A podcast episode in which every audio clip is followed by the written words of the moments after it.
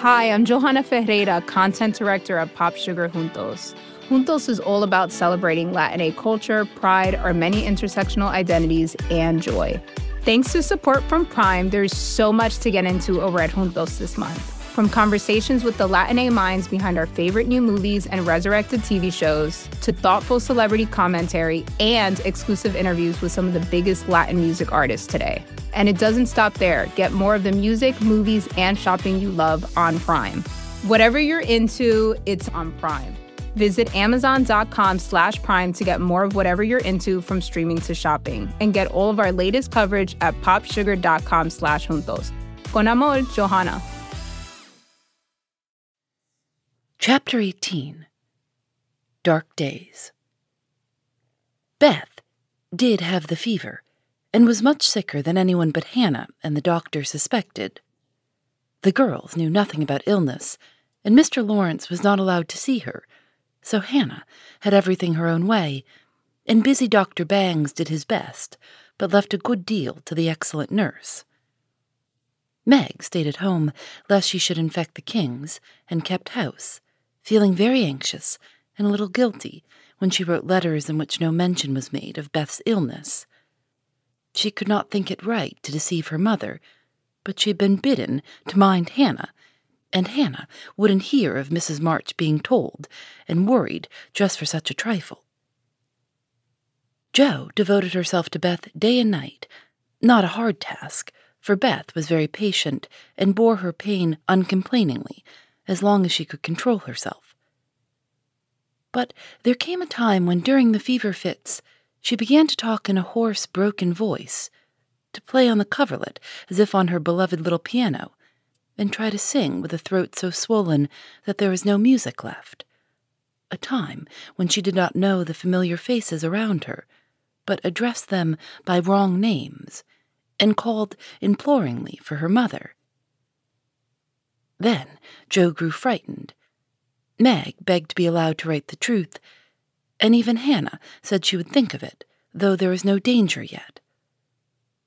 A letter from Washington added to their trouble, for Mr. March had had a relapse and could not think of coming home for a long while. How dark the days seemed now, how sad and lonely the house, and how heavy were the hearts of the sisters as they worked and waited, while the shadow of death hovered over the once happy home.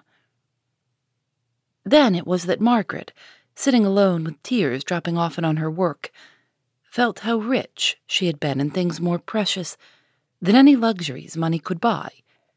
In love, protection, peace, and health, the real blessings of life. Then it was that Jo, living in the darkened room with that suffering little sister always before her eyes, and that pathetic voice sounding in her ears, learn to see the beauty and the sweetness of Beth's nature, to feel how deep and tender a place she filled in all hearts, and to acknowledge the worth of Beth's unselfish ambition to live for others and make home happy by that exercise of those simple virtues which all may possess, and which all should love and value more than talent, wealth, or beauty and Amy, in her exile, longed eagerly to be at home, that she might work for Beth, feeling now that no service would be hard or irksome, and remembering with regretful grief how many neglected tasks those willing hands had done for her. Laurie haunted the house like a restless ghost, and Mr. Lawrence locked the grand piano because he could not bear to be reminded of the young neighbor who used to make the twilight pleasant for him. Everyone missed Beth. The milkman, baker, grocer, and butcher inquired how she did. Poor Mrs. Hummel came to beg pardon for her thoughtlessness and to get a shroud for Minna. The neighbors sent all sorts of comforts and good wishes, and even those who knew her best were surprised to find how many friends shy little Beth had made.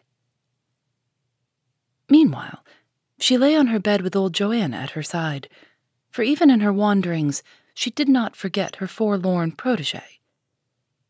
She longed for her cats, but would not have them brought, lest they should get sick. And in her quiet hours she was full of anxiety about Jo.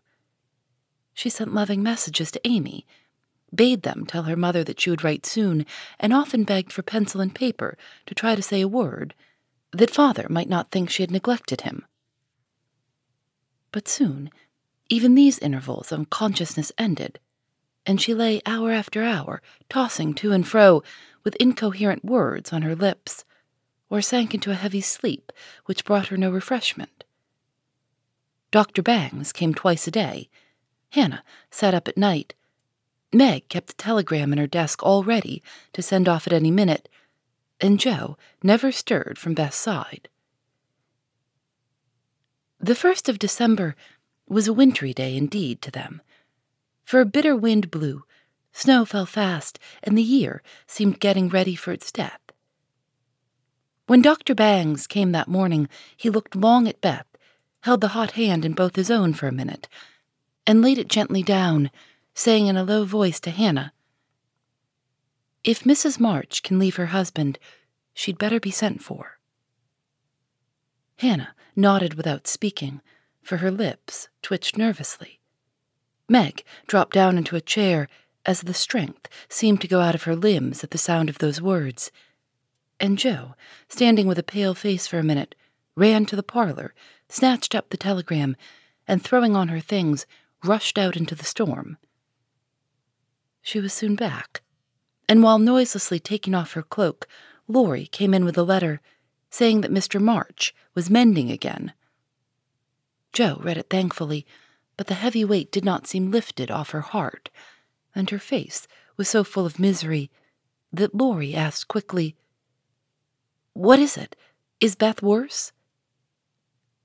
I've sent for Mother, said Jo, tugging at her rubber boots with a tragic expression. Good for you, Jo. Did you do it on your own responsibility? asked Laurie, as he seated her in the hall chair and took off the rebellious boots, seeing how her hands shook. No, the doctor told us to. Oh, Jo, it's not so bad as that, cried Laurie, with a startled face. Yes, it is. She doesn't know us. She doesn't even talk about the flocks of green doves, as she calls the vine leaves on the wall. She doesn't look like my Beth, and there's nobody to help us bear it. Mother and father both gone, and God seems so far away I can't find him. As the tears streamed fast down poor Jo's cheeks, she stretched out her hand in a helpless sort of way, as if groping in the dark, and Laurie took it in his, whispering as well as he could with a lump in his throat. I'm here. Hold on to me, Jo dear. She could not speak, but she did hold on, and the warm grasp of the friendly human hand comforted her sore heart and seemed to lead her nearer to the divine arm which alone could uphold her in her trouble. Laurie longed to say something tender and comfortable, but no fitting words came to him, so he stood silent, gently stroking her bent head as her mother used to do. It was the best thing he could have done, far more soothing than the most eloquent words, for Jo felt the unspoken sympathy, and in the silence learned the sweet solace which affection administers to sorrow. Soon she dried the tears which had relieved her and looked up with a grateful face. Thank you, Teddy. I'm better now. I don't feel so forlorn, and will try to bear it if it comes. Keep hoping for the best. That will help you, Jo. Soon your mother will be here, and then everything will be all right. I'm so glad Father is better. Now she won't feel so bad about leaving him. Oh, me, it does seem as if all the troubles came in a heap and I got the heaviest part on my shoulders, sighed Jo, spreading her wet handkerchief over her knees to dry. Doesn't Meg pull fair? asked Laurie, looking indignant. Oh, yes, she tries to, but she can't love Bethy as I do, and she won't miss her as I shall. Beth is my conscience, and I can't give her up. I can't, I can't. Down went Jo's face into the wet handkerchief, and she cried despairingly, for she had kept up bravely till now and never shed a tear. Laurie drew his hand across his eyes, but could not speak till he had subdued the choky feeling in his throat and steadied his lips. It might be unmanly, but he couldn't help it, and I am glad of it. Presently, as Jo's sobs quieted, he said hopefully, I don't think she will die. She's so good, and we all love her so much. I don't believe God will take her away yet. The good and dear people always do die, groaned Jo. But she stopped crying, for her friend's words cheered her up in spite of her own doubts and fears. Poor girl, you're worn out. It isn't like you to be forlorn. Stop a bit. I'll hearten you up in a jiffy. Laurie went off two stairs at a time, and Jo laid her wearied head down on Beth's little brown hood, which no one had thought of moving from the table where she left it. It must have possessed some magic, for the submissive spirit of its gentle owner seemed to enter into Jo, and when Laurie came running down with a glass of wine, she took it with a smile and said bravely, I drink. Health to my Beth. You are a good doctor, Teddy, and such a comfortable friend. How can I ever pay you? she added, as the wine refreshed her body, as the kind words had done her troubled mind. I'll send my bill by and by, and tonight I'll give you something that will warm the cockles of your heart better than quarts of wine, said Laurie, beaming at her with a face of suppressed satisfaction at something. What is it? cried Jo, forgetting her woes for a minute in her wonder. I telegraphed to your mother yesterday, and Brooke answered she'd come at once, and she'll be here tonight, and everything will be all right. Aren't you glad I did it? Laurie spoke very fast and turned red and excited all in a minute, for he had kept his plot a secret for fear of disappointing the girls or harming Beth. Jo grew quite white flew out of her chair, and the moment he stopped speaking, she electrified him by throwing her arms around his neck and crying out with a joyful cry, Oh, Laurie! Oh, Mother! I'm so glad! She did not weep again, but laughed hysterically, and trembled and clung to her friend as if she was a little bewildered by the sudden news. Laurie, though decidedly amazed, behaved with great presence of mind. He patted her back soothingly, and finding that she was recovering, followed it up by a bashful kiss or two, which brought Jo round at once. Holding on to the banisters, she put him gently away, saying breathlessly, Oh, don't. I didn't mean to. It was dreadful of me. But you were such a dear to go and do it in spite of Hannah that I couldn't help flying at you. Tell me all about it, and don't give me wine again. It makes me act so. I don't mind, laughed Laurie, as he settled his tie. Why, you see, I got fidgety, and so did Grandpa. We thought Hannah was overdoing the authority business, and your mother ought to know. She'd never forgive us if Beth. Well, if anything happened, you know. So I got Grandpa to say it was high time we did something, and off I pelted to the office yesterday, for the doctor looked sober, and Hannah most took my head off when I proposed a telegram. I never can bear to be lorded over, so that settled my mind, and I did it. Your mother will come, I know, and the late train is at 2 a.m. I shall go for her. And you've only got to bottle up your rapture and keep Beth quiet till that blessed lady gets here. Laurie, you're an angel. How shall I ever thank you? Fly at me again. I rather liked it, said Laurie, looking mischievous a thing he had not done for a fortnight. No, thank you. I'll do it by proxy when your grandpa comes. Don't tease, but go home and rest, for you'll be up half the night. Bless you, Teddy, bless you. Jo had backed into a corner, and as she finished her speech, she vanished into the kitchen, where she sat down upon a dresser and told the assembled cats that she was happy, oh so happy, while Laurie departed, feeling that he had made a rather neat thing of it. That's the interferingnest chap I ever see, but I forgive him, and do hope Mrs. March is coming right away, said Hannah, with an air of relief when Jo told the good news. Meg had quite a rapture, and then brooded over the letter, while Jo set the sick room in order, and Hannah knocked up a couple of pies in case of company unexpected. A breath of fresh air seemed to blow through the house, and something better than sunshine brightened the quiet rooms.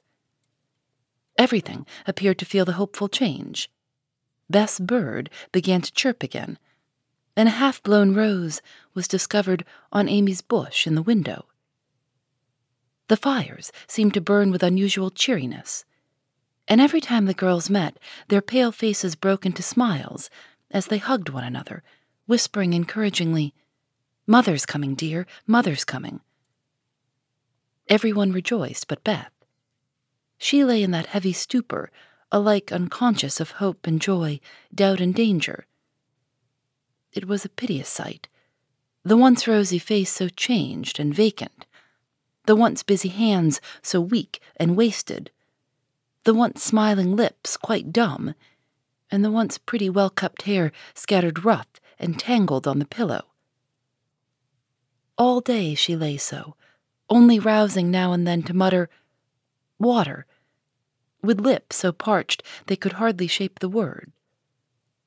All day Jo and Meg hovered over her, watching, waiting, hoping, and trusting in God and Mother.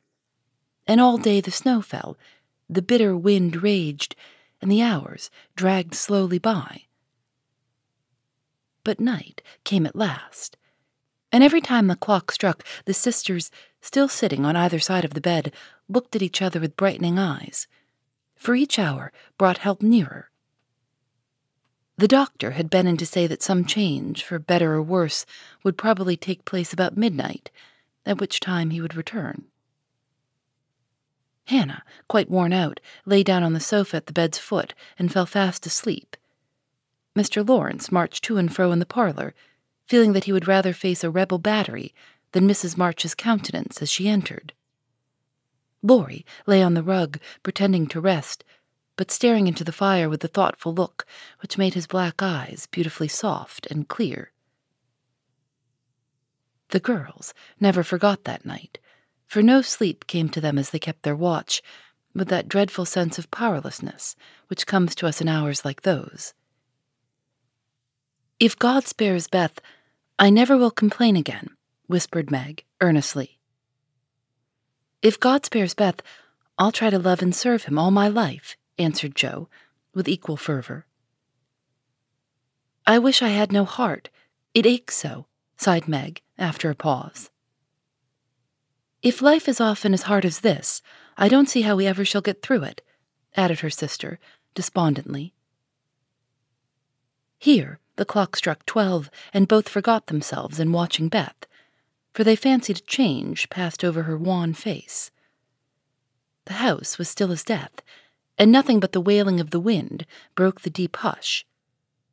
Weary Hannah slept on, and no one but the sisters saw the pale shadow which seemed to fall upon the little bed. An hour went by, and nothing happened except Laurie's quiet departure for the station. Another hour, still no one came, and anxious fears of delay in the storm or accidents by the way, or, worst of all, a great grief at Washington haunted the girls. It was past two when Jo, who stood at the window thinking how dreary the world looked in its winding sheet of snow, heard a movement by the bed and turning quickly saw Meg kneeling before their mother's easy chair with her face hidden. A dreadful fear passed coldly over Jo as she thought, Beth is dead, and Meg is afraid to tell me. She was back at her post in an instant, and to her excited eyes a great change seemed to have taken place. The fever flush and the look of pain were gone, and the beloved little face looked so pale and peaceful in its utter repose that Jo felt no desire to weep or to lament. Leaning low over this dearest of her sisters, she kissed the damp forehead with her heart on her lips, and softly whispered, Goodbye, my Beth. Goodbye. As if awaked by the stir, Hannah started out of her sleep, hurried to the bed, looked at Beth, felt her hands, listened to her lips, and then, throwing her apron over her head, sat down to rock to and fro, exclaiming under her breath, The fever's turned. She's sleeping natural. Her skin's damp, and she breathes easy. Praise be given. Oh, my goodness me. Before the girls could believe the happy truth, the doctor came to confirm it. He was a homely man, but they thought his face quite heavenly when he smiled and said, with a fatherly look at them, Yes, my dears, I think the little girl will pull through this time. Keep the house quiet, let her sleep, and when she wakes, give her. What they were to give, neither heard, for both crept into the dark hall, and sitting on the stairs, held each other close, rejoicing with hearts too full for words. When they went back to be kissed and cuddled by faithful Hannah, they found Beth lying as she used to do, with her cheek pillowed on her hand, the dreadful pallor gone, and breathing quietly, as if just fallen asleep. If Mother would only come now, said Jo, as the winter night began to wane. See, said Meg, coming up with a white half opened rose. I thought this would hardly be ready to lay in Beth's hand tomorrow if she went away from us. But it has blossomed in the night, and now I mean to put it in my vase here, so that when the darling wakes, the first thing she sees will be the little rose and Mother's face. Never had the sun risen so beautifully, and never had the world seemed so lovely as it did to the heavy eyes of Meg and Jo as they looked out in the early morning when their long, sad vigil was done. It looks like a fairy world, said Meg, smiling to herself as she stood behind the curtain, watching the dazzling sight. Hark! cried Jo, starting to her feet. Yes, there was a sound of bells at the door below, a cry from Hannah, and then Laurie's voice saying in a joyful whisper, Girls, she's come. She's come. Phoebe Reads a Mystery is recorded in the studios of North Carolina Public Radio, WUNC.